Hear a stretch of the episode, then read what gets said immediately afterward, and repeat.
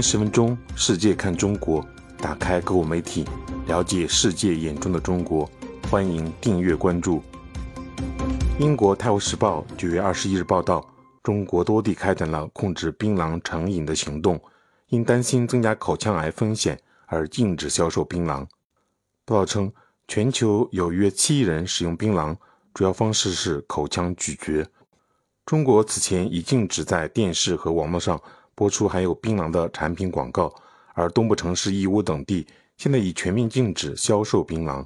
本月早些时候，三十六岁的流行歌手傅松因口腔癌去世。他曾表示这是多年嚼食槟榔所致，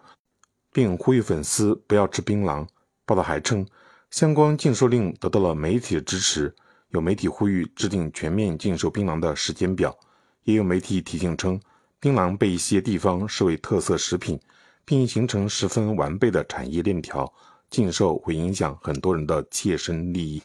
槟榔最早被用于医药，但上世纪九十年代，槟榔产业开始在中国蓬勃发展。中国研究人员在二零一七年写的一篇论文中指出，二零三零年与槟榔相关的口腔癌患者可能超过一百万，造成的医疗负担足以抵消槟榔产业带来的经济利益。